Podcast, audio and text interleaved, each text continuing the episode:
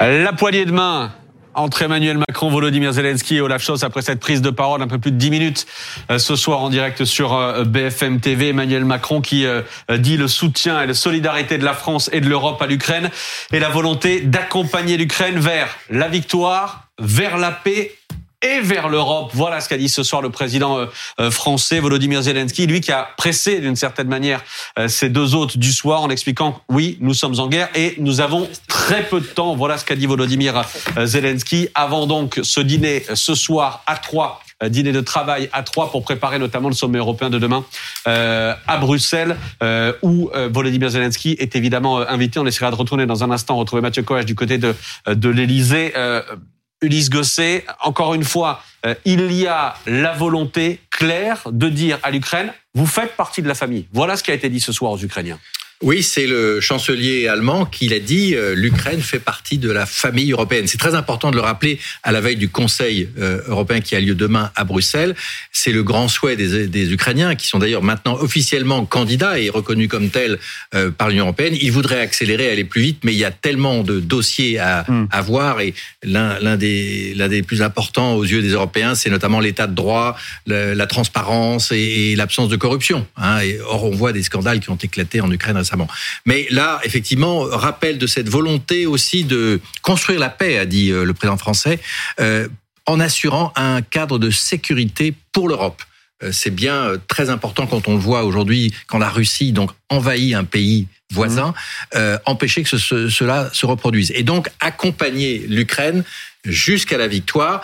Et le président français a dit, nous allons parler ce soir au dîner des moyens opérationnels. Hein, c'est vraiment le terme technique qu'il a employé. Le mot avion n'a pas été prononcé. Non, mais moyens opérationnels, ça a été dit, et en réaffirmant la volonté de poursuivre les livraisons d'armes euh, pour l'Ukraine. Et je cite avec euh, cette formule qui est très claire, la Russie ne peut ni ne doit, l'emporter.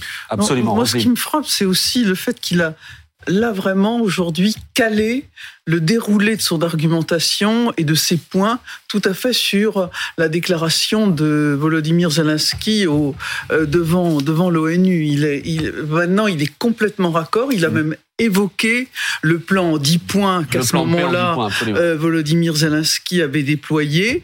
Il a fait attention à tutoyer Zelensky. Tout le monde s'est tutoyé ce soir. Voilà, pour bien montrer à quel point ils étaient rassemblés, fraternels.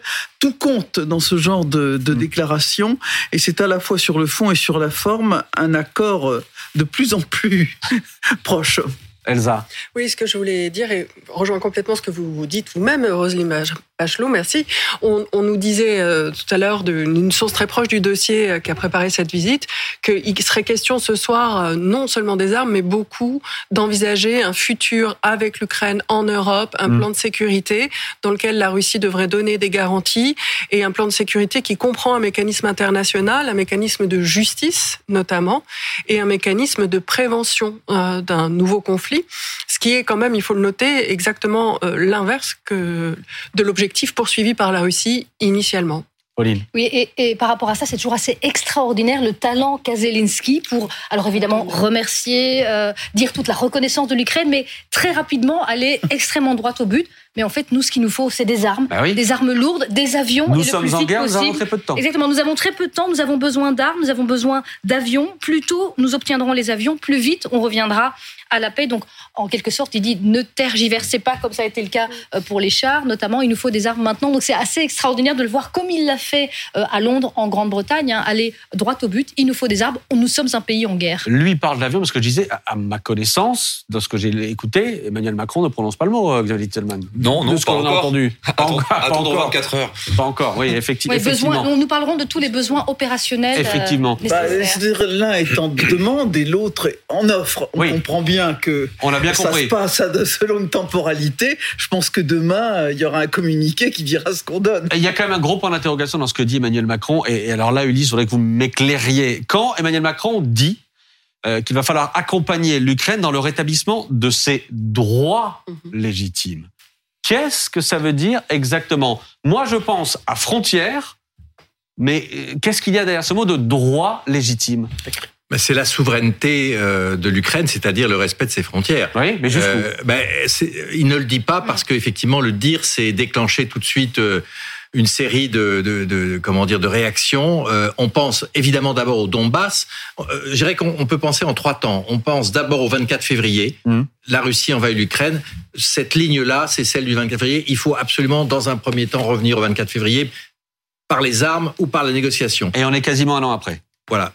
Ensuite, il y a les frontières de 1991 et la troisième étape, c'est la Crimée. On sait que la Crimée, pour les Russes, c'est quelque chose de, je dirais, c'est finalement c'est la ligne rouge d'une certaine manière pour Poutine. Euh, les Russes à la télévision, les polémistes russes ne cessent de dire que si on touche à la Crimée, c'est euh, c'est finalement la garantie d'un engagement nucléaire de la Russie. Donc euh, c'est la pression russe sur ce point. Mais effectivement, euh, le retour de la souveraineté de l'Ukraine, mais pas seulement. C'est ça aussi qui est intéressant dans le discours de Macron, c'est que il dit il faut d'abord il faut reconstruire, préparer la mmh. reconstruction. Donc on pense déjà à l'après et assurer un mécanisme de stabilité et de sécurité en Europe pour empêcher la Russie de recommencer. Donc assurer la sécurité du continent. C'est-à-dire cette guerre n'est pas une guerre régionale, une petite guerre régionale de l'empereur de Russie qui décide d'envahir son voisin, mais c'est une guerre qui concerne tout l'avenir de l'Europe. Euh, parce que d'abord, la guerre peut éventuellement un jour débordé. Hein, tout le monde essaie de l'éviter, mmh. mais ça peut arriver. Donc on en est conscient. Il y a, il y a une vraie inquiétude, mais aussi même, enfin, les conditions de la paix vont déterminer l'avenir de la sécurité en Europe. Et c'est ça qui est finalement euh, à, travers euh, ces mots très importants pour l'avenir et il faut en parler aussi. Euh, je vous donne la parole dans une seconde, Elsa. On va réentendre le début de l'intervention d'Emmanuel Macron tout à l'heure. Voilà comment il accueillait Volodymyr Zelensky. Nous sommes heureux de t'accueillir ce soir ici et le chancelier Scholz me rejoint ce soir et je l'en remercie pour que nous puissions ensemble t'exprimer notre solidarité, notre soutien, notre volonté d'accompagner l'Ukraine vers la victoire, vers la paix et vers l'Europe. Voilà, la victoire, la paix l'Europe. Ça dessine un chemin pour les années à venir. Oui, je pense que ça dessine vraiment un chemin et on est très très loin de la position française d'il y a même encore six mois.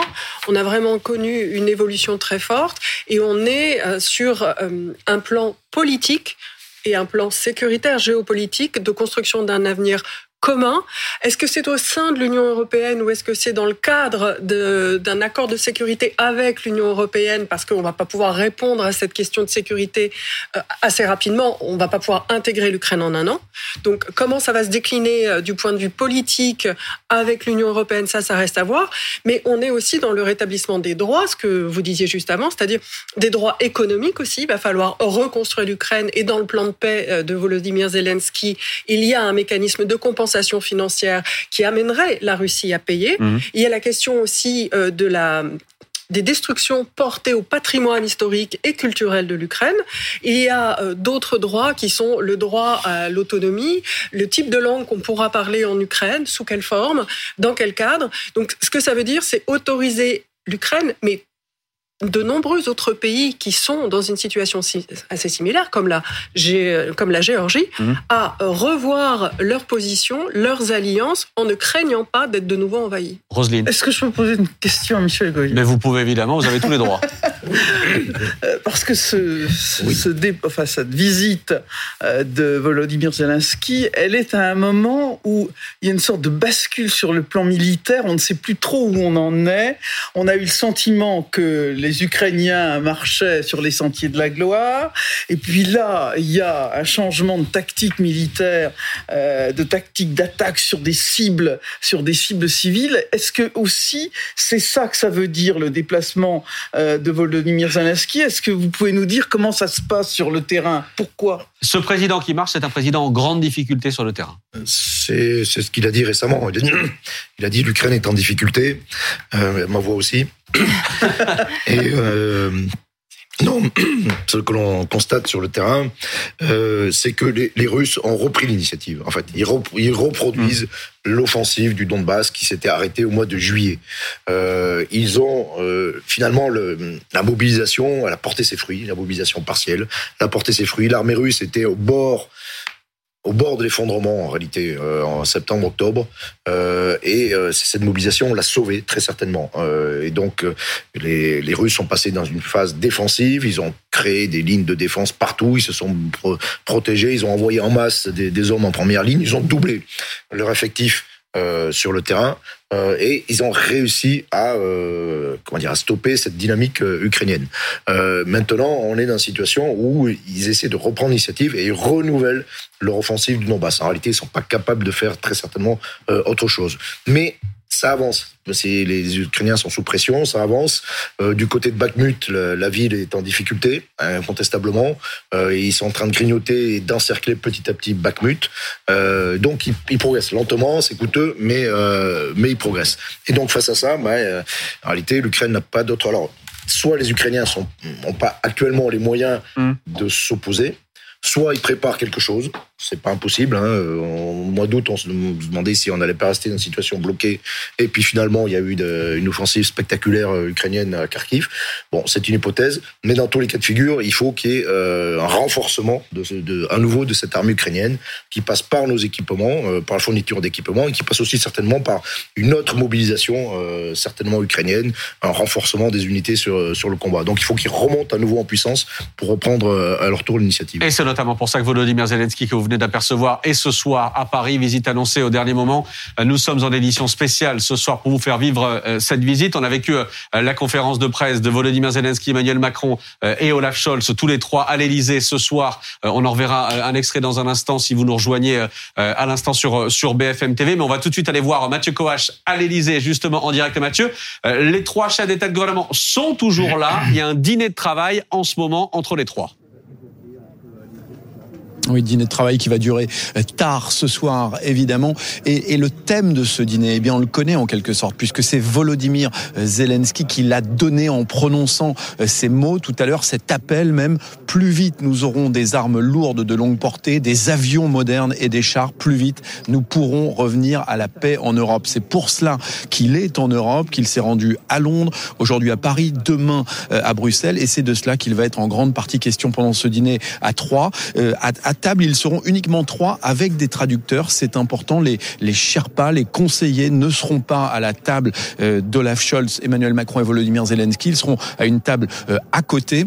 Réponse d'Emmanuel Macron, euh, d'ores et déjà, pendant cette déclaration tout à l'heure, la Russie ne peut et ne doit l'emporter aussi longtemps qu'elle attaquera. Nous poursuivrons nos efforts, mais il n'est pas rentré dans le détail. Emmanuel Macron, il promet de continuer, comme le chancelier allemand d'ailleurs, à livrer de nouvelles armes, mais sans dire si par exemple des, avions de chasse euh, sont envisageables. On sait qu'il n'avait pas fermé euh, la porte à cette option euh, la semaine dernière à La Haye. Et donc voilà, ce sera déterminant dans ce dîner. On va essayer de savoir évidemment à la fin de ce dîner ce qui se sera dit, si la France, si l'Allemagne sont prêts à prendre de nouveaux engagements dans la livraison d'armes avant une autre journée cruciale demain à Bruxelles. Mathieu Coach, Nicolas Planck en direct de l'Elysée ce soir dans cette édition spéciale sur BFM TV. On accueille Guillaume Ancel. Bonsoir Guillaume, ancien officier de l'armée euh, française, euh, écrivain et auteur de Casque bleu chez les Khmer Rouges aux éditions des, Belles Lettres. Bonsoir Nicolas Tenzer. Bonsoir, Merci d'être là Nicolas, professeur à Sciences Po, directeur du journal en ligne Desk Russie. On va rester sur ce dîner. Évidemment, on n'y est pas. On est à l'extérieur du dîner, Nicolas Tenzer. Mais c'est important pour ces trois-là de se voir, de se voir physiquement. Évidemment, fallait se montrer, fallait montrer l'unité ce soir. Mais c'est important de se parler euh, en face à face, de visu, avant le sommet européen demain. Oui, bien sûr, parce qu'on a quand même les deux États qui sont les deux États principaux, évidemment, de l'Europe. Euh, on a quand même deux euh, chefs d'État et de gouvernement euh, qui sont engagés, je dirais, dans le soutien à l'Ukraine, mais avec quand même un certain nombre de critiques que certains alliés ont quand même émis à l'égard, émis à l'égard de l'Allemagne et de la mmh. France, de ne pas aller assez loin, parfois d'avoir, en tout cas pour le passé, une attitude un tout petit peu euh, ambiguë, de ne pas mmh. être aussi allant que d'autres. Et donc, il s'agit vraiment là de montrer euh, une attitude effectivement résolue à un moment qui est le moment clé quand même de cette guerre. C'est-à-dire, est-ce que les chefs d'État et de gouvernement des puissances occidentales de manière générale vont mettre le paquet, tout le paquet, entièrement, rapidement, en tout cas le plus rapidement possible, pour que l'Ukraine l'emporte totalement, c'est-à-dire euh, puisse reconquérir l'ensemble de son territoire et que la Russie soit défaite. Et ça, c'est vraiment une question. Hmm. Enfin, parce qu'encore une fois, elle n'a jamais été présentée aussi clairement de cette manière-là. C'est-à-dire que tout le monde dit il faut pas que la Russie l'emporte, mais que l'Ukraine gagne, puisse complètement reconquérir, son territoire, que la Russie perde drastiquement, c'est quand même cet engagement-là qu'on demande. Et le temps, euh, je dirais, le temps, ça se coûte chaque fois en vie humaine. Et pardon, mais est-ce que vous trouvez que ce soir, notamment Emmanuel Macron, a répondu à cette demande-là? Là, il n'y a pas, il n'y a pas répondu euh, tout, enfin aussi aussi clairement. Non, euh, je dirais, il faut voir ce qui va se passer après le dîner. Enfin, euh, ah, le dîner peut aider.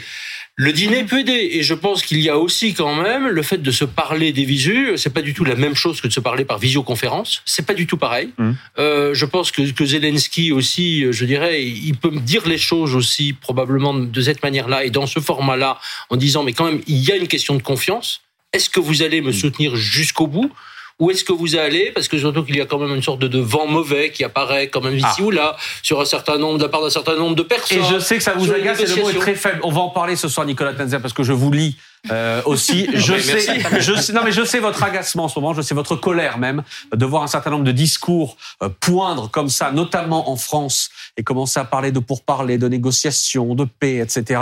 Euh, et, et, je sais à quel point tout ça vous voilà vous, vous met en colère. On en parlera, on en parlera aussi voilà, ce mais soir. Donc c'est voilà, je pense que c'est un test. Voilà, c'est un test quand même aussi ce soir que cette rencontre. C'est un test ce soir. Est-ce que ce soir, Guillaume Ancel, c'est le lieu pour que, d'une certaine manière, Volodymyr Zelensky présente au moment de ce dîner, écoutez, moi j'ai besoin de ça, de ça, de ça, j'ai besoin de tels avions, j'ai besoin de tels euh, missiles, etc. Ou est-ce que là, on est sur des accords de, de principe et effectivement, comme le disait Nicolas, euh, que le, français et l'allemand puissent dire à l'Ukrainien, voilà jusqu'où on t'accompagne. Je pense que c'est surtout l'affichage d'une stratégie, d'une stratégie qui a changé profondément à partir de décembre de l'année dernière, quand le président Zelensky, pour la première fois, quitte l'Ukraine et est reçu en résistant par le président américain mmh. Joe Biden. Joe Biden, le premier, annonce qu'il va livrer des armements offensifs à l'Ukraine. Et ça change tout. Et il annonce d'ailleurs des blindés, pas des chars, mais des blindés. Mmh. Vous vous souvenez, dans la séquence, c'est assez compliqué parce qu'on arrive sur le sujet des chars lourds qui sont essentiels pour une force de contre-enquête, de contre de, de, de contre-attaque, pardon, je vais y arriver, de reconquête. de reconquête. Ne le confondons pas avec un parti politique. Et donc, euh, les Français annoncent les MX-10 RC. Mmh. Et en fait, c'est vrai que ça ouvre la porte à un débat. Les Anglais, dans la foulée, annoncent des chars Challenger qui présentent pas énormément d'intérêt. C'est plutôt les chars les plus anciens, les moins performants. Ce qui était important, c'est qu'il y ait ce parc de chars Léopard, qui nécessite un accord de très nombreux pays européens. Les Léopards, ce sont les Allemands. Voilà. Et c'est un char d'origine allemande, mais pour en récupérer des centaines, il faut dealer mm. avec une quinzaine de pays européens. Et là, aujourd'hui, pour moi, c'est surtout l'affichage d'une stratégie assumée qu'il n'y aura pas de paix durable mm. dans cette crise sans chute de Poutine. Et pour faire chuter Poutine, il faut une défaite militaire. Et c'est ça dont on donne les moyens aux Ukrainiens, c'est de faire chuter militairement l'armée russe. Pourquoi vous me lancez ce regard-là, Elsa Vidal euh, Parce que pour compléter ce, que vient, ce qui vient d'être dit, et, et, pour évoquer un rapport euh, qu'on a discuté avec Ulysse, donc celui de la Rand Corporation, euh, globalement l'IFRI, mais aux États-Unis, euh, ce qui, était, ce qui est poursuivi, c'est une ligne de crête extrêmement difficile, en fait. On veut essayer d'amener Mmh. la Russie à la négociation en lui faisant subir des défaites suffisamment coûteuses pour mmh. qu'elles ne soient pas non plus des défaites catastrophique, catastrophique qui l'amènerait à la capitulation, puisque dans cette capitulation, on pourrait voir l'entrée à nouveau en jeu d'un risque nucléaire ou d'un risque de confrontation. Donc j'irai un petit peu moins loin, peut-être, en disant que on ne poursuit pas tout de suite le changement de régime, on poursuit la réorientation de la stratégie russe et le fait de lui faire considérer, de faire considérer aux dirigeants russes que les coûts sont maintenant bien supérieurs aux bénéfices qu'on peut mmh. attendre de cette campagne, faire céder l'optimisme et introduire maintenant un doute sur la capacité de la Russie à l'emporter mmh. ou à soutenir les coûts d'une guerre longue. Guillaume, pour répondre. Elsa, oui et non. Euh, oui, j'aurais dû préciser que ce qu'on entend par défaite militaire, c'est sur le sol ukrainien. Et que les alliés, parce que ce sont bien 50 pays qui soutiennent l'Ukraine, et pas que des pays occidentaux. Hein. Il y a le Maroc, par exemple, il faut les citer. Euh, on s'est mis d'accord sur le fait qu'on aidait les Ukrainiens à reconquérir leur territoire. Mais il n'est pas question qu'ils aillent faire la guerre en Russie. Non, ah parce que s'il y a une défaite, de, une défaite militaire des Russes en Ukraine, Poutine ne résistera pas à cet échec. Et on le sait, et je pense que c'est une stratégie maintenant qui est affichée. Il est quasiment 23 heures sur BFM TV, édition spéciale après cette prise de parole ce soir euh, à l'Elysée de la part d'Emmanuel Macron, d'Olaf Scholz et donc de Volodymyr Zelensky euh, qui euh, passe par Paris ce soir. Ça n'était pas prévu, mais entre Londres et Bruxelles, il y a cet arrêt à Paris. On va l'écouter, Volodymyr Zelensky, qui a dit tout à l'heure, notamment à Emmanuel Macron, que le temps était évidemment compté, qu'il fallait aller vite. Maintenant, écoutez Volodymyr Zelensky. Nous sommes en guerre, nous avons très peu de temps. Je parle de l'art des armes nécessaires à la paix, puisqu'il faut arrêter la guerre euh, initiée par la Russie. Et nous avons réellement besoin pour renforcer euh, nos euh, positions communes. Nous avons besoin de cela maintenant. Volodymyr Zelensky a besoin d'armes. Emmanuel Macron dit que la France, l'Europe allait continuer à aider l'Ukraine. Il dit aussi ce soir que la Russie ne peut pas gagner cette guerre. Nous tenons aussi à témoigner ce soir notre soutien indéfectible. Dans la guerre qui se joue à quelques milliers de kilomètres de Paris, il nous faut ensemble défendre quelques idées à la fois simples et essentielles. L'Ukraine peut compter sur la France, ses partenaires européens et ses alliés pour gagner la guerre. La Russie ne peut ni ne doit l'emporter. Aussi longtemps qu'elle attaquera, il sera nécessaire que nous poursuivions, adaptions, modulions le soutien militaire nécessaire à la préservation de l'Ukraine et de son avenir. Voilà pour ces mots ce soir à l'Elysée. On les a vécus en direct évidemment sur BFM TV. Ulysse Gosset, on le sait, Poutine, les Russes misent aussi sur le fait qu'il y a cette, cette lassitude pardon, qui gagne euh, les Occidentaux. Euh, ces images-là, ces visites-là et ces conférences de presse-là, elles sont faites aussi, j'allais dire, pour montrer régulièrement à quel point on est en soutien des Ukrainiens et à quel point on ne lâche pas les Ukrainiens et à quel point la lassitude ne nous gagne pas. Oui, et le moment est très important puisqu'on est à quelques jours de l'anniversaire de la guerre et de l'invasion russe. Il faut rappeler que Poutine est obstiné et mmh. qu'il n'a pas changé d'un iota et que depuis même il a annexé et inscrit dans la Constitution l'annexion de quatre nouveaux territoires. Donc quand les Ukrainiens veulent retrouver leur Donbass, euh, Poutine pense qu'il attaque la Russie. Et donc, on est dans un blocage total, on est dans une impasse diplomatique totale. Et donc, la guerre, maintenant, va déterminer euh, le vainqueur ou le vaincu. Et d'où l'importance de ce qui arrive dans les prochains mois. On a vu la bataille de Bakhmut et autour, qui est l'une des plus sanglantes depuis le début de la guerre, avec des pertes considérables. On a parlé de 500 hommes par jour côté russe, 200, 300 Ukrainiens par jour. C'était Verdun euh, en plein hiver et ça a été euh, dramatique. Et c'est là où on a vu que l'Ukraine avait du mal à résister au grignotage russe. Même si, il faut le rappeler, une chose importante, au début de l'invasion russe, euh, la Russie contrôlait à peu près 20% du territoire ukrainien. Un an plus tard, on est à 12-15%. C'est-à-dire que euh, on voit que la, la Russie se renforce, euh, qu'elle est en économie de guerre, qu'elle se prépare à une guerre longue, mais en réalité, elle n'a pas vraiment pu progresser. Donc on est dans une forme de, de front qui est gelé, mmh. et la question qui va être posée très prochainement, c'est de savoir si, d'un côté ou de l'autre, ça peut bouger. D'où l'importance des armements fournis par les Européens dans mmh. cette période assez critique où il faut non seulement tenir, mais et peut-être même progresser, en tout cas empêcher Poutine de faire ce qu'il veut, c'est-à-dire soumettre l'Ukraine. Merci. Ah, je suis désolé, Roselyne, je vous en la parole dans un instant, mais Mathieu Coach nous attend en direct de la cour de l'Élysée. Mathieu, il y a donc ce dîner en ce moment entre Emmanuel Macron, Olaf Scholz et Volodymyr Zelensky, notamment pour préparer l'étape d'après, c'est-à-dire le sommet de Bruxelles euh, demain, euh, auquel évidemment Zelensky est invité. Et là aussi, c'est une image que l'on attend. Oui, c'est une image que l'on attend. Une précision sur la façon dont se passe ce dîner, parce que c'est assez rare finalement que ça se passe comme ça. Il n'y a à table que Olaf Scholz, Emmanuel Macron et Volodymyr Zelensky. Euh, des traducteurs euh, sont à côté également, euh, même si les trois hommes s'expriment en partie en anglais. Mais les conseillers, ceux qu'on appelle les Sherpas, sont sur une table à côté, en quelque sorte. Donc il y a une intimité entre ces trois chefs d'État et de gouvernement pour arriver, eh bien peut-être à, à de nouvelles décision aujourd'hui pour préparer, c'est vrai, le Conseil européen de demain, euh, pendant lequel Volodymyr Zelensky devrait s'exprimer. Et ce que l'on retiendra euh, de ce discours tout à l'heure de Volodymyr Zelensky, c'est cet appel, euh, Volodymyr Zelensky, qui dit aux Européens, plus vite nous aurons des armes lourdes, plus vite nous aurons des armes de longue portée, des avions modernes, il insiste sur les avions modernes et des chars, plus vite nous pourrons revenir à la paix en Europe. Voilà ce qui est au cœur de ce dîner en ce moment. Alors, d'une certaine façon, le chancelier allemand et le président français lui ont répondu euh, en lui disant qu'ils étaient prêts à livrer euh, d'autres armes, qu'ils resteraient aux côtés euh, de l'Ukraine, que tant que la Russie attaquera, nous poursuivrons nos efforts, a dit Emmanuel Macron, mais pas d'autres engagements engagement pour le moment. Et c'est vraiment de cela qu'il va être question aujourd'hui, enfin ce soir à l'Elysée, demain à Bruxelles. On est peut-être dans un tournant diplomatique de cette guerre et il est en train de se dessiner ce soir à l'Elysée. Merci à vous, merci Mathieu Coach, Nicolas Planck en direct de l'Elysée. Rosine Bachelot. Oui, on disait que ces images étaient extrêmement importantes pour les opinions occidentales qui, pour certaines, vacillent. Et n'oublions pas l'opinion publique américaine.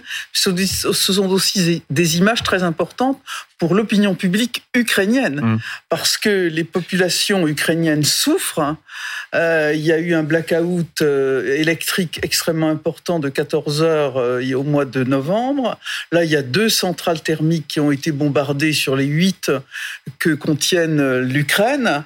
Et bon, il y a des groupes électrogènes qui sont partout dans, mmh. la, dans, les, dans les villes ukrainiennes. Avec, enfin, c'est pas une solution.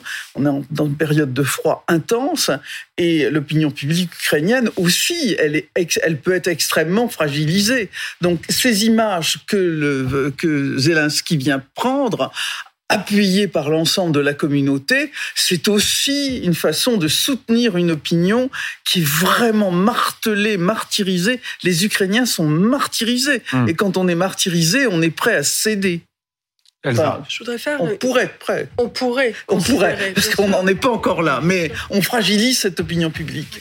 Je voudrais faire une digression un peu de politique intérieure parce que souvent, je pense qu'on ne saisit pas à quel point la politique internationale de la France est aussi modelée par des impératifs intérieurs.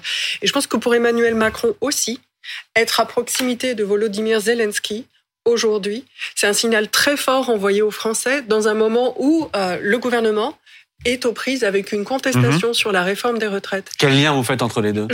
J'y arrive tout de suite parce que très souvent, quotidiennement, en fait, je reçois des messages de Français moyens, de Français, je dirais, de la classe moyenne ou ouvrière, qui sont extrêmement sensibles à la situation en Ukraine et qui ont envie de s'investir pour cette cause, qui réagissent, qui nous envoient des messages de soutien je pense que ces Français, contrairement à ce que pense Vladimir Poutine, ces démocrates un peu mous dans son esprit, mmh. sont en fait des citoyens élevés avec de vraies valeurs démocratiques qui recherchent aussi des combats dans lesquels s'investir pour être, pour faire partie d'un tout collectif, d'une grande épopée.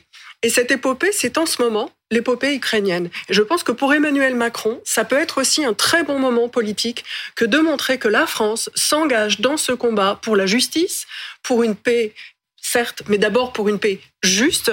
Et c'est un, voilà, tout autant que Volodymyr Zelensky a gagné à la fréquentation d'Emmanuel Macron, Emmanuel Macron peut avoir à gagner à la fréquentation de Volodymyr Zelensky. Je suis sûr que ça vous fait réagir aussi, euh, Guillaume Ancel, d'entendre ces mots-là dans la bouche d'Elzavides ce soir. Oui, et, je pense qu'en termes d'affichage, il y a trois choses qu'on peut retenir des images que vous venez de mmh. nous montrer. D'abord, on voit un président Zelensky qui est en vert, oui, évidemment. qui est un, le chef d'une nation en guerre. Il n'a pas un uniforme de maréchal euh, d'empire soviétique. Il vient tout simplement avec un, polo vert, mais il montre bien que sa nation est en guerre et qu'il est dans l'urgence. Donc c'est une image, on n'a même pas besoin de sous-titres pour la comprendre. Et puis quand on voit euh, euh, le chancelier allemand et le président français qui sont côte à côte, on se dit c'est un signal très fort qui est envoyé vis-à-vis de toute l'Europe. Parce que l'Europe aujourd'hui, c'est la c'est autant d'aide que celle fournie par les Américains aux hmm. Ukrainiens.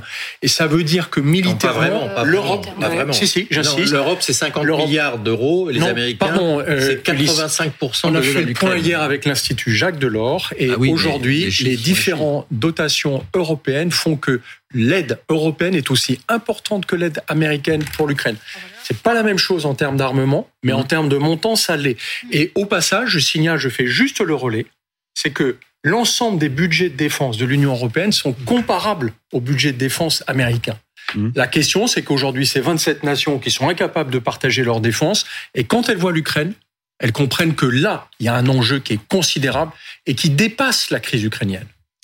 Nicolas Oui, je, pense qu'il y, a plusieurs aspects. Il y a effectivement, je pense, l'aspect que, que, que, soulignait Elsa, qui est de dire tout simplement qu'à côté, finalement, de celui qui est le véritable chef de l'Europe libre, le, leader du monde libre, qui est euh, Volodymyr Zelensky, vous avez euh, deux, un chef d'État et un chef de gouvernement euh, qui sont là. Et, c'est vrai que ça rejaillit sur lui. Deuxièmement, je ne pense pas que le vrai risque en Europe, comme aux États-Unis, vienne principalement des opinions publiques.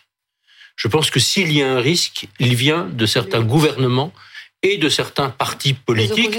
Je vais bien en Europe, hein, je ne parle pas mm. spécifiquement et uniquement de la France, hein, et des États-Unis d'ailleurs également, on le voit avec le Congrès américain. Ça, c'est parfaitement clair. Et je pense que l'opinion, effectivement, euh, je dirais, elle doit être aussi convaincue, oui, bien, mais elle parce peut que les partis écoutent les opinions publiques. c'est ça, mais elle peut être influencée. Mais en même temps, les partis, euh, on, le voit, peuvent aussi, euh, je dirais, jouer, euh, être influencés. Vous avez quand même un certain nombre de partis dans ces différents pays qui sont quand même, il faut le dire, très largement traversés par des courants d'influence russe, mhm. bah et pas uniquement, alors essentiellement et quasiment toujours les partis extrêmes, mais pas seulement les partis extrêmes. Ça, il faut quand même le dire également. Euh, donc, je pense que c'est ça, effectivement, ce risque-là. Maintenant, je crois qu'il faut voir aussi que Emmanuel Macron se rend compte peut-être également que pendant très longtemps, il n'a pas joué ce rôle de héros et de défense du monde libre. Avant, en particulier, le 24 mmh. février 2022. Et euh, le nombre de chefs d'État ou de gouvernement qui ont alerté sur le danger russe depuis 22 ans, il n'y en a quand même pas beaucoup qui ont alerté sur le fait qu'il y avait, Emmanuel Macron l'a dit ce soir, une guerre à trois heures de Paris. Elle existe depuis neuf ans, depuis 2014. Et ce n'a pas été dit. Euh, a la guerre en Géorgie, c'est depuis avant. Évidemment, mais je parle de l'Ukraine, effectivement. La Syrie, euh, c'est à partir de 2011, intervention russe, euh, effectivement, 2015, avec plus de morts civils syriens dus à la Russie seule qu'à Daesh. Mais tout ceci n'a pas été dit à l'opinion. Si ça avait été dit plus tôt, nous aurions pu Hmm. également en Europe, aux États-Unis, nous mobiliser davantage. on reviendra, pardon Nicolas, sur ce contexte. Je veux juste qu'on parle concrètement ce soir, Ulysse Gosset, de ce qui a été au cœur de la visite de Volodymyr Zelensky en Grande-Bretagne. Euh, ce qui a été dit aussi ce soir par Zelensky, pas par Scholz et, Macron, mais ce sont les avions. Est-ce que, oui ou non, on est sur le point désormais de livrer des avions de combat euh, aux Ukrainiens? Je sais que vous levez la main, Guillaume Ancel, vous aurez la parole juste après. Ulysse. La réponse est non. La réponse est non. Elle a été non elle a été non en Grande-Bretagne, elle a été non aux États-Unis aussi. On a entendu Joe Biden qui a mhm. dit non. On a entendu le Premier ministre britannique tout à l'heure qui a dit euh, les avions à long terme, oui, mais pas tout de suite. Oui, mais attendez, la réponse dit on va, on va former des pilotes ukrainiens, etc. C'est pas pour le plaisir qu'on va les former. Mais non, mais c'est-à-dire, il y a, y a, une vraie nuance entre former des futurs pilotes et livrer des avions. Zelensky a eu cette formule absolument magnifique en disant euh, euh, nous sommes le symbole de la liberté, aidez-nous à la préserver, donnez-nous des ailes. Mmh. Bon, euh, il a dit ça devant le Parlement britannique et il va certainement le redire à Emmanuel Macron. Mais les Britanniques n'ont pas, je dirais, cédé à la pression de Zelensky malgré cet accueil mmh. euh, extraordinaire qu'ils lui ont réservé avec la visite à Buckingham, etc. Donc, euh, à votre question, c'est non, pas tout de suite. Est-ce que c'est non? À jamais non plus. C'est-à-dire que oui, il y a une progression et ça s'est passé de la même manière pour les pour les chars, ah pour les missiles, etc. Donc ça ne veut pas dire qu'il n'y aura jamais de livraison d'avions et d'ailleurs les Polonais et d'autres donc la question ont, déjà donné des avions aux Ukrainiens pour remplacer, mais c'était des dex avions soviétiques. Donc rien n'est exclu. C'est ça la formule qu'il faut retenir. Oui, tout le monde dit ça. Sudak en Angleterre et Macron en France et, Biden aux États-Unis. Mm. Mais le nom tout de suite dépendra de ce qui se passe en Ukraine dans les prochains mois. L'important aujourd'hui pour Zelensky, c'est de savoir qu'il peut compter euh, sur les Européens et sur les Américains pour leur fournir des armes, des munitions. Mmh. Aujourd'hui, les Ukrainiens manquent de munitions sur le terrain. C'est quand même basique. Euh, à la limite, pourquoi par le temps d'avions C'est devenu un symbole politique, ces avions, plus qu'un outil militaire efficace. Aujourd'hui, ils ont besoin d'armes, de chars mmh. pour résister à la Russie. Donc, il faut d'abord leur donner des munitions il faut former les militaires. Je rappelle quand même, on l'a déjà dit, mais il faut le redire, les militaires britanniques ont formé quelques 10 000 soldats ukrainiens et ils veulent en former 20 000 d'ici la fin de l'année. En France, on va former 1500 Ukrainiens d'ici l'été.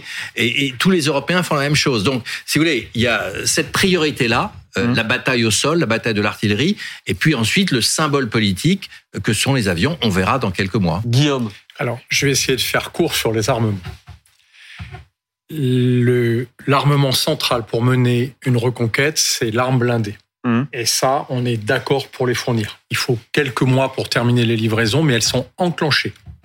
Ensuite, il faut des missiles qui portent à au moins 150 km de portée, parce que ça permet de faire des frappes dans la profondeur. Ça permet de frapper ce qui est le plus faible et fragile dans l'armée soviétique. Ce sont les postes de, la même chose, les postes de commandement et les dépôts de carburant et de munitions.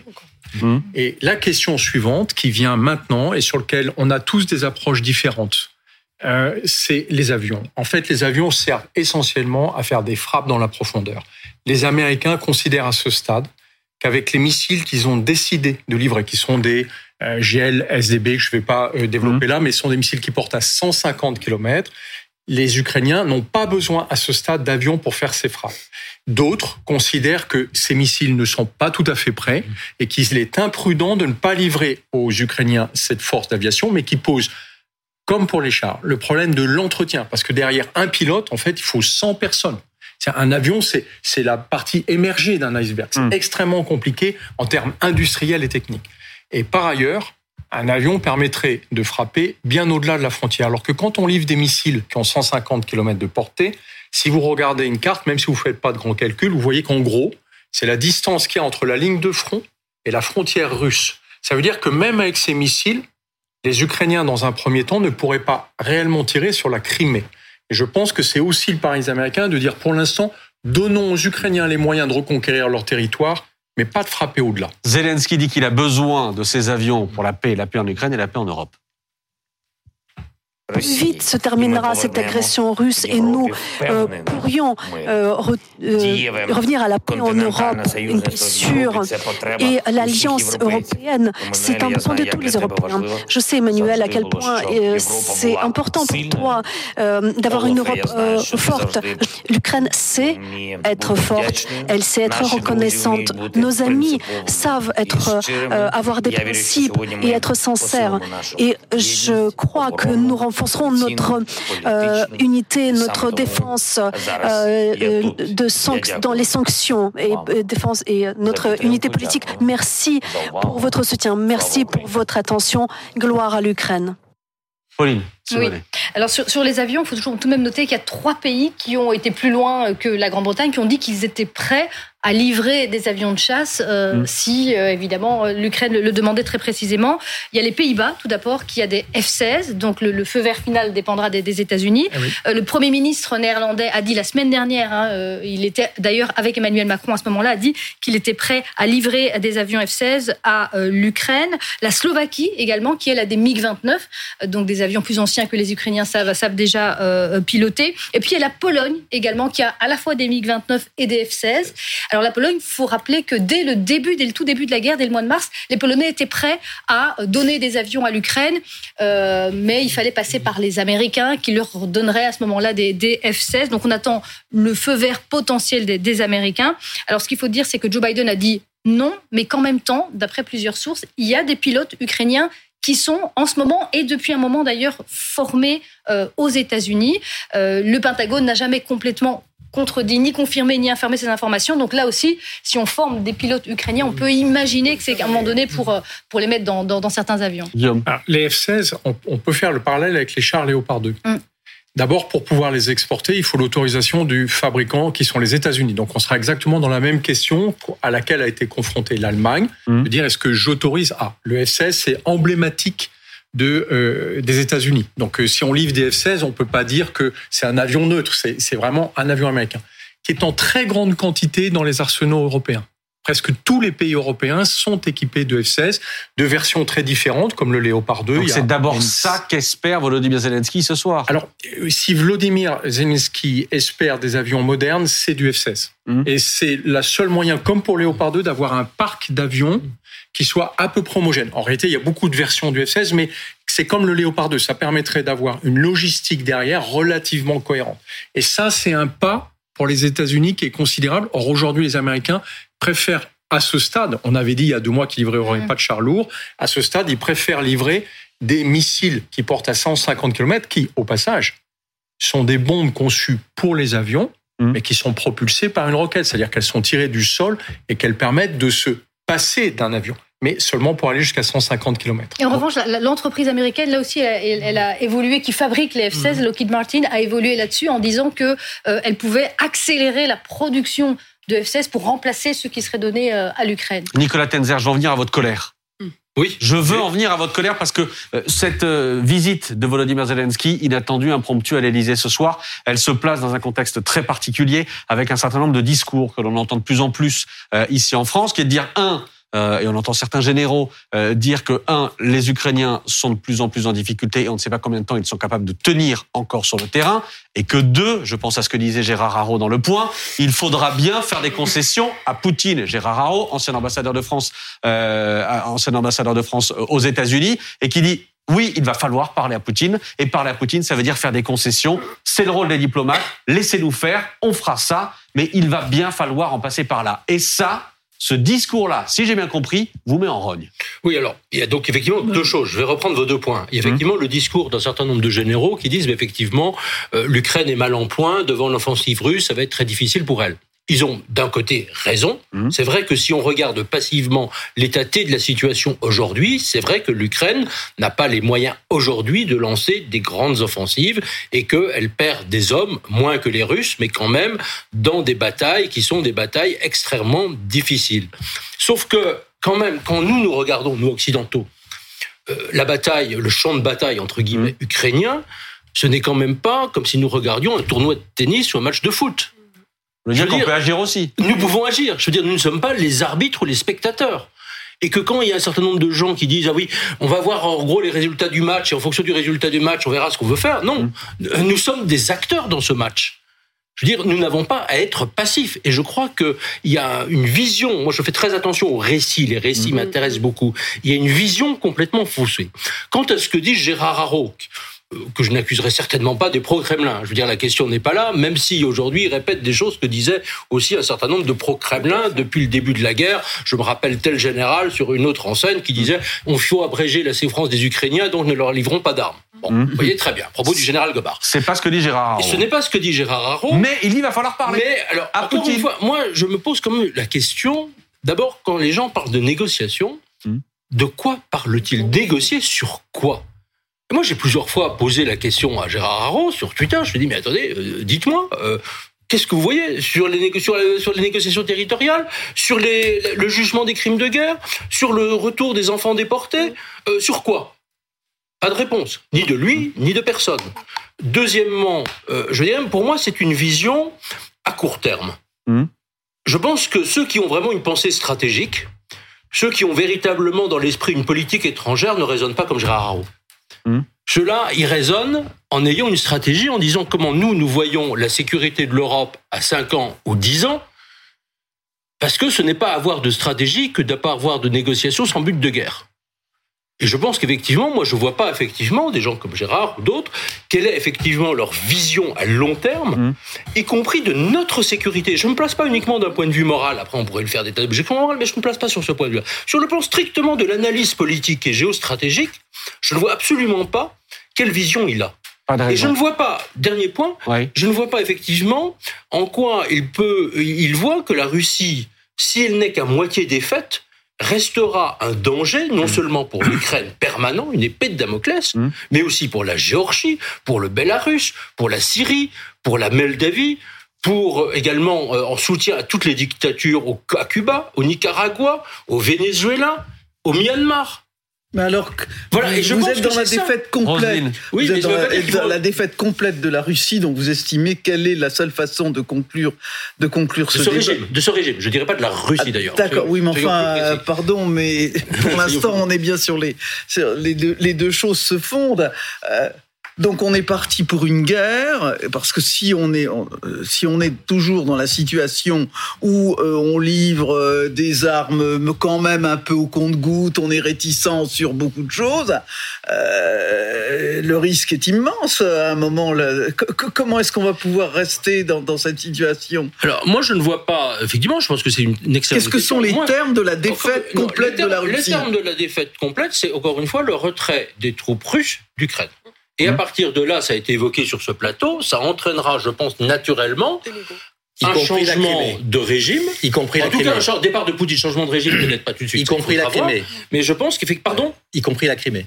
Ah, bien sûr, y compris la, mais pour moi, la, attendez, la Crimée, c'est l'Ukraine. Pour moi, il n'y a pas question d'accorder le moindre statut particulier. C'est pas quelque chose qui a été donné à l'Ukraine un soir de beuverie, pour reprendre la fameuse. Euh, non, non, non, non, non, Je pense qu'il y, a eu d'ailleurs un vote, encore une fois. Il y, a, il y a quand même le droit international. C'est quand même quelque chose qui existe. Moi, j'y crois personnellement. Le droit international, il existe. Euh, la Crimée est ukrainienne depuis 1991. Et un référendum à ce moment-là.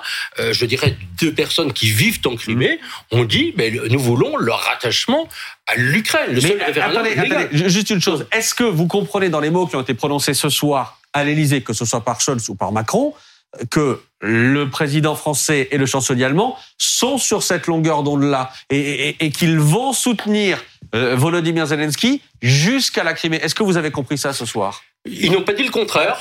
Mais ah, voilà, mais quand, mais quand, mais quand le président de la République, il l'a répété à plusieurs reprises, et, le chancelier Scholz également, hum. on dit nous défendons l'intégrité territoriale de la Crimée et la, sa souveraineté sur ses territoires légitimes. Hum. Aucun État occidental et démocratique n'a reconnu, encore une fois, l'annexion de la, de la Crimée par la Russie. Je considère que c'est Mais quand il dit le plan, quand il reparle du plan, 10 points, hum. et qu'il a un mot quand même un petit peu ambigu, euh, Emmanuel Macron, il dit c'est une base de discussion. Euh, une base de discussion essentielle, dit le président de la euh, République. J'ai trouvé le mot. Euh, oui. C'est un point de départ, c'est ce que vous voulez dire. Voilà, c'est ça. Et puis après, on voit ce qui se passe, Elsa Vidal. Bah, oui, fatalement, en fait, ce plan, c'est un point de départ pour une discussion. Et encore une fois, c'est un, un, plan en 10 points. Volodymyr Zelensky va devoir tenir compte de rapports de force au sein aussi de la population ukrainienne. Il va y avoir des propositions, probablement, de euh, peut-être d'avancer sur certains dossiers en obtenant des compromis mmh. sur d'autres dossiers. Donc on ne peut pas à l'heure actuelle dire comment la sortie de crise va se faire. Oui, pardon, compromis, ça veut bien dire concession à un moment donné. Pas nécessairement. Ça peut être, par exemple, des évolutions sur des modalités. Par exemple, on pourrait imaginer que l'Ukraine soit absolument euh, ferme sur la question du retour de la Crimée, mmh. mais que ce retour puisse se faire de manière échelonnée, peut-être se faire de manière... ça, c'est un piège à con, pardon. Ah, bah peut-être, mais bon. Sous contrôle international, avec des référendums. Pardon pour la euh, vulgarité de l'expression. Éventuellement, euh, l'Ukraine pourrait peut-être accepter moins de compensation financière mais euh, pour un contrôle plus efficace sur la Crimée. Ça, ça se fera en présence de tous les alliés. On ne peut pas présager du rapport de force. attendez, Guillaume. Pauline lève la main aussi. Pauline, je vous donne la parole juste après Guillaume. je savais que ça allait faire réagir. Oui, parce qu'en fait, il y, a une grosse confusion dans ce que nous dit Gérard Haro, ancien ambassadeur aux États-Unis. En fait, ce dont il nous parle, c'est le travail des diplomates, mm. ce qu'ils font au quotidien et ce qu'ils continuent à faire. Et c'est essentiel. Quand il nous dit il faut toujours parler avec le diable, mm. ou que ce soit dans des conflits, il ne, on ne peut pas faire confiance. Mais c'est comme ça, on doit signer des accords. Parfois, il faut se boucher le nez. On l'a fait dans plein de conflits euh, en Afrique notamment. On est obligé à un moment donné. Mais ça, c'est le travail. Il dit qu'il faut laisser agir les diplomates. Mais effectivement, c'est un travail qu'il doit faire en silence, et y compris aux États-Unis, quand on entend euh, effectivement qu'il peut y avoir des dissensions. C'est pas forcément qu'il y a des dissensions, certains disent tout haut, mais évidemment que des diplomates travaillent à discuter, évoquer, mais ça évolue en fonction du rapport de force sur le terrain. Donc, ce qui est étonnant, c'est quand Emmanuel Macron, et c'est ça qui lui a été beaucoup reproché, un chef d'État mm. en exercice évoque les négociations très très tôt, euh, au moment où il y a eu des crimes de guerre à Boutcha, notamment très très tôt. D'ailleurs, il a fait marche arrière depuis. Il a essayé d'expliquer que, évidemment, il parlait de négociations pendant beaucoup plus longtemps. Là, évidemment, c'est problématique. Tout ça reste évidemment en coulisses. Le travail des diplomates, ça se fait en coulisses et en silence. Allez, Guillaume scène.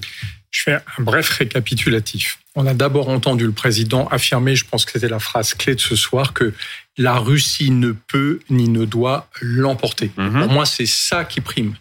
Or, à ce stade, les Russes n'ont plus les moyens de conquérir l'Ukraine. Les ça, vous en êtes certain. Les Russes n'ont plus les moyens de conquérir l'Ukraine. Mais est-ce que l'Ukraine a les moyens de reconquérir je, je vais en parler. Les, les Russes animent la ligne de front avec des combats d'une grande violence, mmh. mais on sait en termes de renseignement militaire qu'ils n'ont pas les unités derrière qui leur permettraient de percer pour conquérir l'Ukraine. Les Ukrainiens, à ce stade, n'ont pas les moyens de défaire l'armée russe. Ils l'auront avec ce qu'on leur livre. Et si on a décidé, les 50 pays alliés, de leur livrer massivement des équipements offensifs, Mmh. C'est pour qu'ils aient cette capacité. Ce qui fait que pour moi, à ce stade, la vision de Gérard Haro, elle est juste dépassée. Ça, c'était avant décembre, entre la bataille de Kherson en novembre et décembre, la réception de Zelensky aux États-Unis. Tous les pays occidentaux se sont dit, est-ce qu'il y a un espace de négociation? Est-ce que Poutine va comprendre en se retirant de Kherson qu'il ne peut pas gagner cette guerre. Et du coup, est-ce qu'il va faire une ouverture pour dire, mais au fond, je suis peut-être prêt à négocier quelque chose? Or, qu'a fait Poutine à ce moment-là? Une erreur stratégique. Mmh. Il se lance dans une vague de bombardements à l'aveugle, uniquement contre des cibles civiles, donc ça relève du crime de guerre. Et tous les jours, on a ces images absolument affligeantes d'immeubles complets qui se détruisent, avec les habitants qui sont coincés au milieu, des, des centaines de victimes civiles. Et je pense qu'à ce moment-là, les Alliés comprennent qu'ils ne pourront jamais négocier mmh. avec Poutine et qu'il fallait le défaire. C'est pour ça que, à mon sens, là où Gérard Haro est à trois mois de retard maintenant, c'est que on négociera avec le successeur de Poutine. Bien sûr qu'à un moment, il y aura une négociation. Mais quand l'armée russe aura été défaite en Ukraine, et la question de la Crimée viendra après, parce que regardez une carte, on n'est pas prêt d'arriver à la Crimée. Hmm. Avant ça, l'armée russe aura été défaite. Et on ne sera pas encore en Crimée qu'on pourra discuter. Et là, on verra bien ce qu'on peut discuter ou pas avec le nouveau pouvoir. Mais la Crimée, n'est pas en portée aujourd'hui militairement. Elle est à 150 km de mm. la ligne de front. Elle le sera dans un deuxième temps. Et on n'y est pas encore. On est en direct ce soir sur BFM TV, édition spéciale. On retournera à l'Elysée dès que ça bouge à l'Elysée. Dès que le dîner est terminé, on retournera voir Emmanuel Macron, euh, Olaf Scholz et Volodymyr mm. Zelensky. Ulysse, comment vous vous positionnez par rapport au débat euh, qu'on vient d'avoir à l'instant? D'abord, j'aurais préféré que Gérard Haro soit là pour répondre. Oui, ben, en il personne, mais c'est ça le débat, c'est quand on peut répondre. Il produit beaucoup en ce moment. Il était la semaine dernière, produit beaucoup en ce moment. La prochaine fois, invitons-le pour débattre. En, même temps et répondre en direct, parce que oui, oui, très bonne idée. Euh, bonne idée. Non, mais deuxièmement, je pense que effectivement, euh, d'abord, il y a une chose essentielle, c'est que on ne peut pas accepter euh, cette invasion de l'Ukraine mmh. par la Russie. Donc ça, et je trouve que c'est très important de voir aujourd'hui le président de la République euh, parler d'un soutien indéfectible jusqu'à la victoire. Aujourd'hui, malheureusement, on ne peut pas parler de négociation puisqu'on est dans une impasse totale euh, et que les, les, Occidentaux en ont bien conscience et ils ne cessent de répéter que ce sera aux Ukrainiens de fixer les paramètres de la négociation et non pas aux Occidentaux. C'est-à-dire que c'est pas à nous de dire à quel moment il faut négocier, ça sera aux Ukrainiens de le dire. Donc aujourd'hui, je ne vois qu'une solution possible, euh, c'est effectivement de poursuivre le soutien et l'armement de l'Ukraine pour empêcher une victoire de la Russie.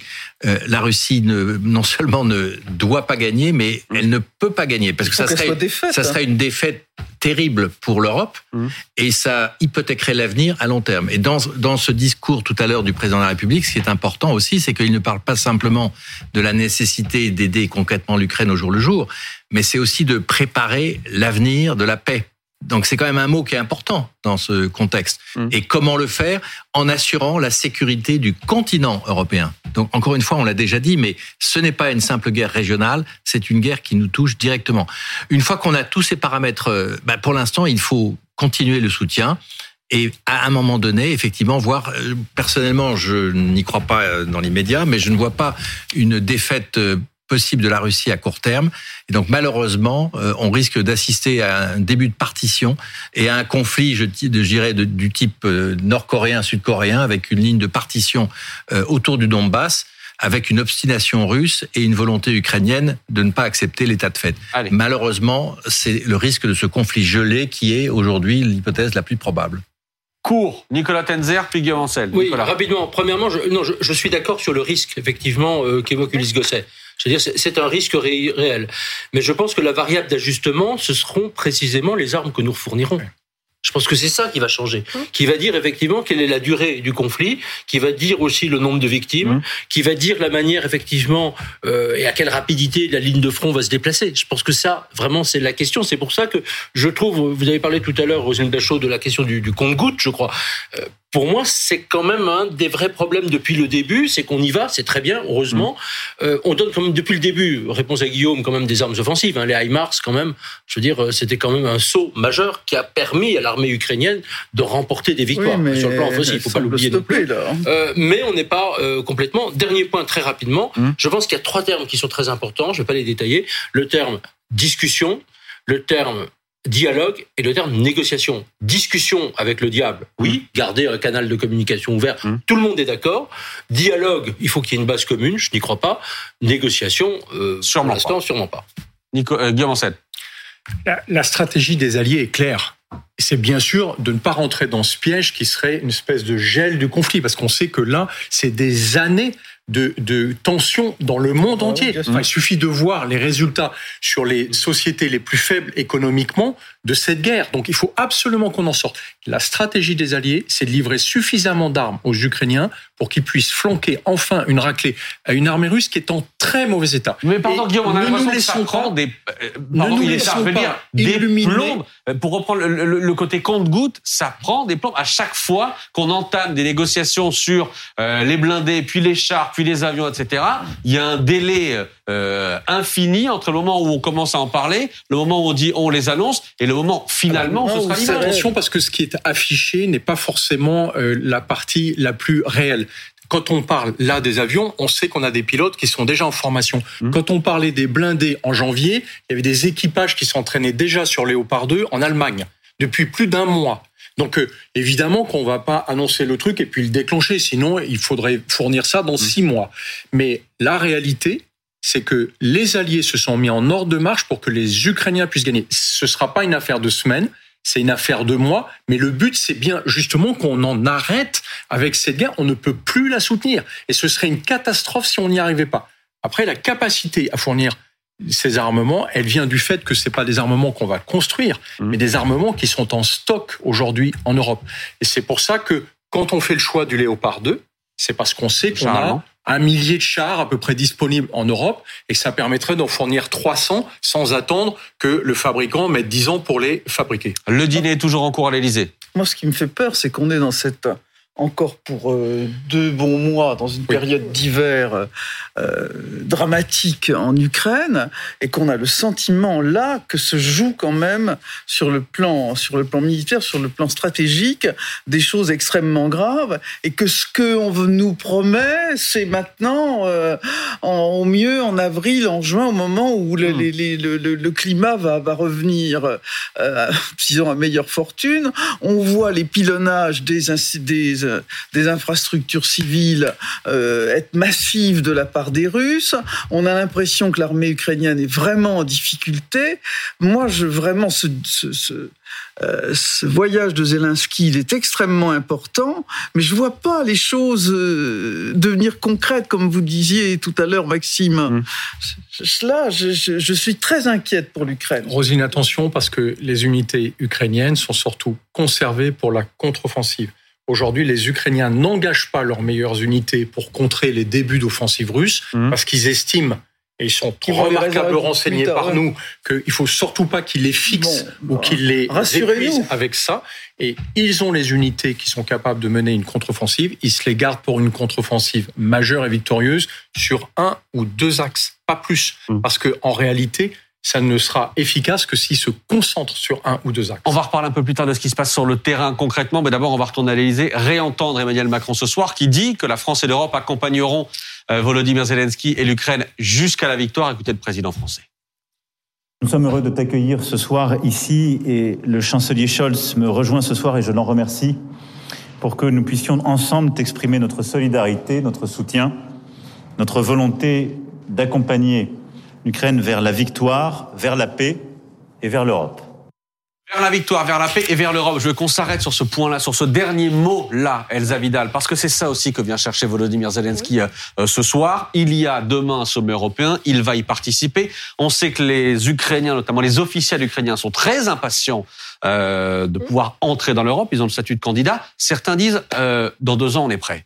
Euh, c'est aussi ça, cette accélération-là que vient chercher Volodymyr Zelensky ce soir? Certainement parce que c'est la garantie politique la plus importante d'entrer euh, dans l'espace européen à, à plein titre, d'être reconnu comme un membre qui aura contribué par sa défense des valeurs européennes à la construction de l'Europe.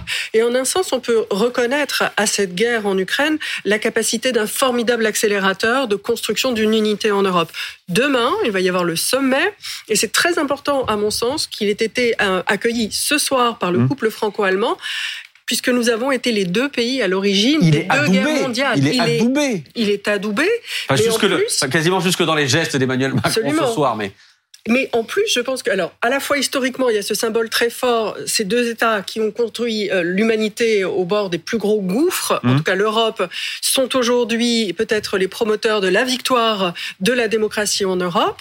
Et puis aussi, les Américains attendent beaucoup que l'Europe se saisisse de la question militaire et montre sa capacité à fournir toute la défense nécessaire, le matériel et les hommes pour euh, l'Ukraine. Donc demain, et c'est peut-être ce temps qu'il faut se laisser ce soir, il devra y avoir des négociations et ce serait vraiment bienvenu qu'on ne marche pas de manière séparée, mais qu'on soit capable Oui. d'amener une solution proprement européenne. Je vous Oui, lasse. Oui, mais euh, quand on, quand on voit que, je- je- d'accord, mais quand on voit que le gouvernement ukrainien est secoué par des scandales de corruption massive, Mais que le vice-ministre de la Défense est obligé de démissionner et que, euh, évidemment, tout ça vient tamponner les valeurs Mhm, mhm, européennes, on se dit que ils se mettent pas non plus dans les meilleures conditions Oui, mais pour c'est pas ça va dans l'autre sens. Parce que La la, la Bulgarie l'a de fait. l'Ukraine, elle est extrêmement ancienne. Et, et justement, Oui. il faut. euh, Oui, mais d'accord, longtemps. euh, faut faire le ménage, voilà. C'est On a l'impression qu'il est fait de façon un peu molle. Quoi donc Quoi donc le Là, en ce moment, plus vigoureusement. Oui, Je voulais juste Oui, ajouter mais un mot. vigoureusement. Je voulais juste Pauline, ajouter Pauline, un mot Pauline. sur justement cette, euh, cette, cette- ce passage très symbolique et important. On a dit un message pour les opinions publiques, pour les Ukrainiens également, de voir le, le couple franco-allemand, euh, les deux pays les plus importants au sein de l'Union européenne. Mais c'est important aussi pour d'autres pays de l'Union européenne, parce que demain, il y a également notamment la, la Hongrie euh, de Viktor Orban. hein. quand on parle euh, des maillons faibles et, et, euh, des pays qui ne partagent pas forcément euh, la même opinion, Et qui Viktor sont Orban dans une qui certaine reste proximité Mais avec la, voilà, avec la Russie. exactement. C'est Il a encore fait des déclarations. Pauline, cette histoire de corruption, elle est maniée beaucoup par les opposants, Évidemment. euh, par Oui. les russophiles. Mais, mais c'est pour ça ce que je voulais dire, c'était- c'est pour ça qu'il y a eu ces mouvements euh, et ces opérations anticorruption avant justement le, le- les premiers sommets européens. Euh, c'est- pour les ça, livraisons aussi de avant les livraisons d'armes, etc. C'est dans ce sens-là, je veux dire, d'un point de vue de la chronologie, euh, c'est pour ça que ces grosses opérations ont été rendues publiques. On en a parlé Mm. évidemment euh, ici pour tenter de montrer qu'on qu'on fait un nettoyage. Et c'est vrai que ça a beaucoup traîné et euh, ça a été ralenti notamment par la guerre, mais il a été reproché pour ça. Il a été élu pour ça. euh, Vladimir Zelensky hein, dans sa campagne, c'était et finalement Pardon, il n'avait pas fait grand chose jusqu'à la guerre en Ukraine. Guillaume, sur l'Europe. il y avait une conférence passionnante, un colloque, pardon, au Collège des Bernardins sur l'adhésion de l'Ukraine à l'Union européenne. Et les intervenants, dont Bernard Guetta, député européen qui était là, nous ont rappelé que, en fait, la seule manière de faire ça assez rapidement, parce que ça prendra des années en réalité de conformer l'Ukraine aux standards européens, sauf à la faire imploser en deux ans. Mhm. Ce sera une adhésion par étapes. Ils sont pratiquement tous d'accord aujourd'hui à Bruxelles. Ce sera sans doute d'ailleurs un des objets demain de la discussion de comment on organise ces étapes pour éviter de leur dire dans 15 ans qu'ils sont encore dans le processus d'adhésion. Et leur dire que euh, marche par marche, Mmh. ils avancent vers l'Europe. Et la deuxième chose, c'est que si aujourd'hui il y a cette dénonciation de la corruption en Ukraine, c'est à cause du mécanisme d'adhésion à l'Union européenne, parce que c'est l'Union européenne qui exerce une pression incroyable pour dire vous devez regarder ce qui se passe de ce côté-là et de ce côté-ci, parce qu'ils l'ont vu depuis longtemps, et que les Ukrainiens, à une autre époque, n'auraient rien fait contre. Et aujourd'hui, ils savent que s'ils veulent être crédibles dans leur processus d'adhésion, ils sont obligés d'aller chercher jusqu'au ministre alors- de la Défense pour lui dire ah non, ça, ça peut plus se passer comme ça. Ok Guillaume, mais euh, Nicolas, que, doivent dire ce soir Emmanuel Macron, Olaf Scholz euh, Volodymyr Zelensky ou demain les autres chefs d'État et de gouvernement européens Euh, Oui, vous faites des efforts très bien, on les voit, notamment sur la corruption. Mais on peut pas encore vous donner de date d'entrée. Visiblement, c'est ce qui se prépare du côté des projets de conclusion de, de demain soir. Donc, je, je, je ne révèle rien, mais c'est ça le discours qui va être tenu aux, aux de Ukrainiens. toute manière, il n'est pas question de leur donner aujourd'hui une date d'entrée, parce que de toute manière, le processus, encore une fois, d'adhésion, et l'Ukraine a parfaitement dit qu'elle ne demandait pas une sorte d'accélérateur, hein, de fast track, comme on dit en anglais, Mhm. ça dépend des étapes qui sont vérifiées par toute la bureaucratie de la Commission, et je le dis de manière positive, le terme bureaucratie, Mhm. qui doit vérifier là, ce qu'on appelle la reprise de l'acquis communautaire dans le jargon, c'est-à-dire en gros des dizaines de milliers, littéralement des dizaines de milliers de pages de texte sur des normes techniques, des normes environnementales, des normes feux sanitaires, toutes sortes de choses, voilà, qui doivent rentrer dans le droit ukrainien comme dans le droit de l'ensemble des pays de l'Union européenne. Et étape par étape, la commission va dire, mais vous cochez cette case, puis vous cochez cette case-ci, etc. Et donc, vous avancez. Et il y a tout un service qui fait ça, ce qui avec une vice-première ministre qui se trouve être une amie, qui est Olga Stefanushia, qui est la vice-ministre des Affaires européennes, qui est quelqu'un de extrêmement, une jeune femme extrêmement dynamique, fait partie de cette nouvelle génération des femmes ukrainiennes. Il y a aussi des hommes, bien sûr. Enfin, il y a quand même des femmes ukrainiennes qui sont convaincues qu'il faut avancer de ce côté-là.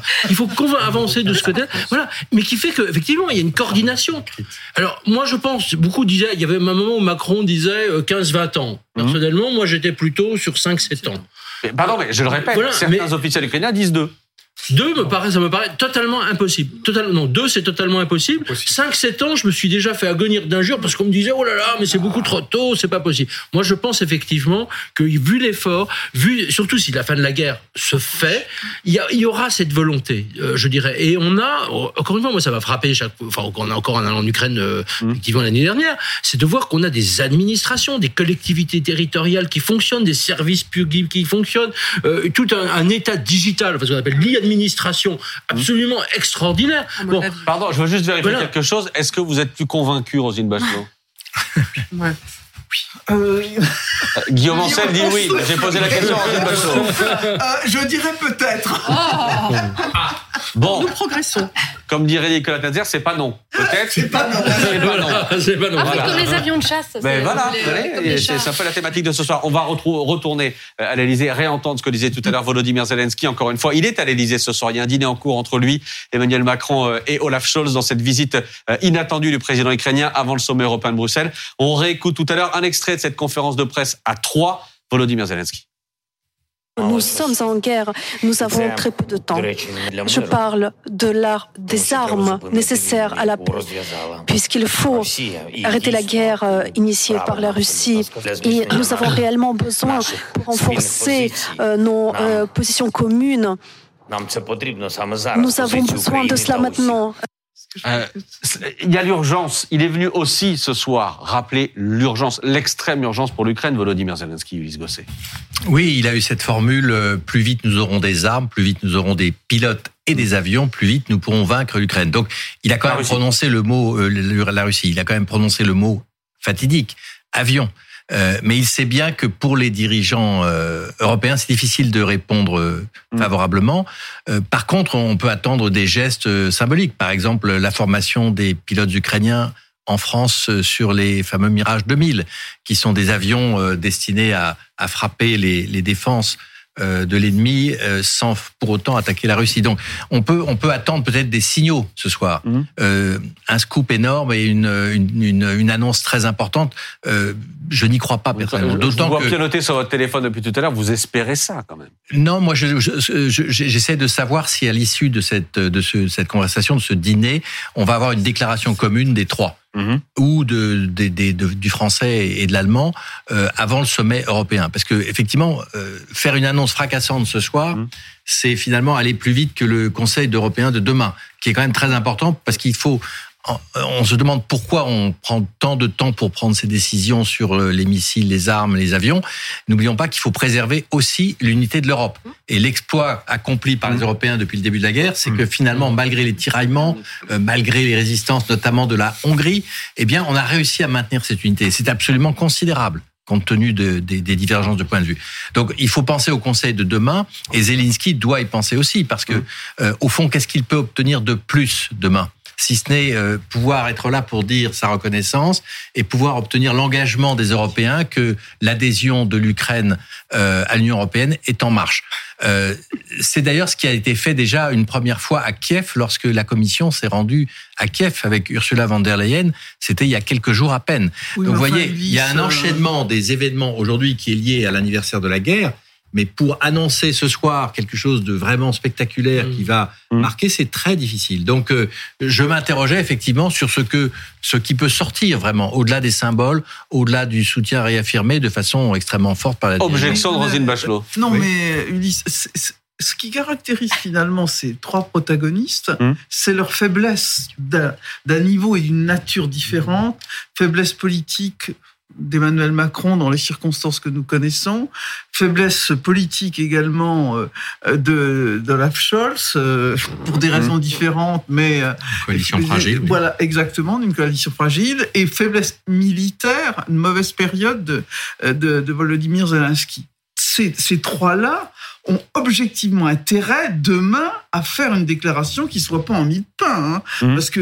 vraiment ils auraient pardon non mais, il- non, mais je- Sur je- cette capacité à nous surprendre au cours d'une phrase. Allez-y, Roselyne, Là, pardon. euh, et, et vraiment, euh, si ils nous font une sorte de déclaration euh, euh, d'intention un petit peu faible, euh, là, c'est, Macron est suffisamment, pardon, Emmanuel Macron est suffisamment intelligent, à mon avis, pour avoir saisi le danger. Guillaume. Je pense que vous posez très bien la question jusqu'où la France peut armer l'Ukraine? En fait, c'est plus la France. Ce sont les alliés et le premier dans Mmh. ces alliés, c'est l'Union européenne. Donc euh, il faut que l'Union européenne trouve un accord, et c'est pour moi tout l'enjeu du sommet demain, il faut qu'on trouve un accord sur ce qu'on va faire ensemble. Mmh. Typiquement, la France ne peut pas décider toute seule de livrer euh, des Mirage 2000, qui sont en fait des avions d'une génération qui est en train d'être remplacée par les Rafales. C'est pour ça qu'ils sont disponibles. Mais en réalité, ça n'a pas de sens si c'est des Mirage 2000 tout seul. C'est comme si on envoyait des AMX-10 RC tout seul. Ça ne sert à Ça, rien. ce sont des blindés sur roue. Euh, Sur roue, pardon. Ce que je veux dire simplement, c'est que pour les avions, on a besoin d'un deal exactement comme pour les chars. Mhm. C'est-à-dire qu'il faut qu'on se mette d'accord au niveau de l'Union européenne sur est-ce qu'on fournit des avions, de quel type et qui participe à quoi? En termes de formation, en termes de soutien. L'outil industriel, aujourd'hui, par exemple, pour les chars Léopard 2, il est en Pologne. Mhm. Et donc, il n'était pas question que l'Allemagne tout seul décide de fournir les Léopard 2. C'est bien un sujet européen et c'est pour ça qu'à mon avis, il est d'ampleur. Nicolas Pupoli, Nicolas. Oui, juste rapidement sur ce que disait Guillaume. En fait, c'est pas tellement un accord européen, c'est un accord de, de- des alliés. De l'ensemble des Ah, alliés. de l'ensemble des alliés, ça va au-delà. était importante dans ce Voilà, oui, oui, ça va au-delà parce que encore une fois, pour notamment les F-16, effectivement, Américain. si on n'a pas un accord américain et si on a juste euh, les Mirages et plus euh, quelques avions effectivement euh, suédois euh, ou britanniques, euh, ça ne va pas, absolument pas être suffisant. Pour les missiles à longue portée, 150 ou plus comme les ATACMS, euh, la France, que je sache, je parle euh, voilà sous le contrôle de, de Guillaume Ancel, euh, la France n'en dispose pas. C'est-à-dire que Les missiles c'est quelques-uns, mais, Mais- vraiment pas en nombre mais suffisant. voilà, pas en nombre suffisant par rapport- Il nous Voilà. un accord américain. Voilà, et donc là aussi, je veux dire, donc on s'aperçoit quand même que les armes décisives aujourd'hui, Ouais. missiles à longue portée et avions, C'est américain. je dirais, c'est américain. Et Mhm. ça dépend essentiellement des États-Unis. Et que là, quand on parle d'une réflexion à long terme, on va pas entamer, développer ici, mais quand on parle de l'Europe de la défense, on voit aussi les limites de cette fameuse Europe de la défense, indépendamment aussi par ailleurs de tous les mécanismes qu'on pourrait mettre en place. Pauline. Oui, maintenant, je voulais dire que la France, justement, a publié aujourd'hui un bilan euh, de l'armement qu'elle a livré à l'Ukraine jusqu'ici. Et c'est vrai qu'on on n'a pas forcément ce, ce type d'armes décisives, mais euh, la France, elle, elle insiste là-dessus. Quand on lui demande des avions, des chars, elle dit non. Euh, Pour la France, l'essentiel, c'est la défense solaire, l'artillerie et les blindés euh, Et effectivement, euh, voilà, ce qu'elle a donné pour l'instant sont des systèmes de défense antiaérien avec des lance-roquettes, euh, des systèmes Crotal, un radar Grandmaster. Et puis, ce qui a été donné également, c'est de l'artillerie, évidemment les 18 canons César, et puis les 12 canons César supplémentaires qui vont euh, Mhm. arriver, et puis euh, les chars de combat, euh, les AM, AMX-10 euh, RC, les véhicules d'avant blindés. Et puis s'ajoute à cela la formation. Ça aussi, la France a rappelé qu'elle a formé des soldats ukrainiens et qu'elle va en former dans le cadre d'un programme avec l'Union européenne, qu'elle formera 2000 soldats ukrainiens. On ne sait pas encore exactement à quoi ils vont être formés, mais en tous les cas, 2000 soldats ukrainiens vont être formés par la France. auquel il faut rajouter, Pauline, à cette liste, un élément qui est extrêmement sensible pour ces opérations, c'est de l'expertise et du conseil dans le commandement.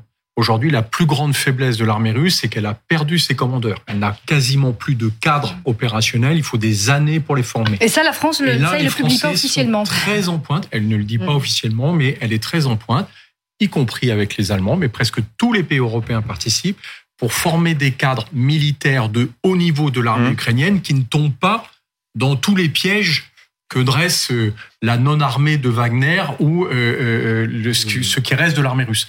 Et cet aspect technique, cette compétence tactique dans les opérations est extrêmement importante. Et ça, ce sont les alliés qui l'apportent parce que au départ, l'armée ukrainienne était du niveau de l'armée russe, hein, c'est-à-dire pas très élevé. Et on sait s'il y a eu des forces spéciales à un moment donné sur place, euh, que ce soit de- des Américains, des Britanniques, des, des- des Français? Alors sur des missions très particulières et très spécifiques qui normalement ne les engagent pas directement.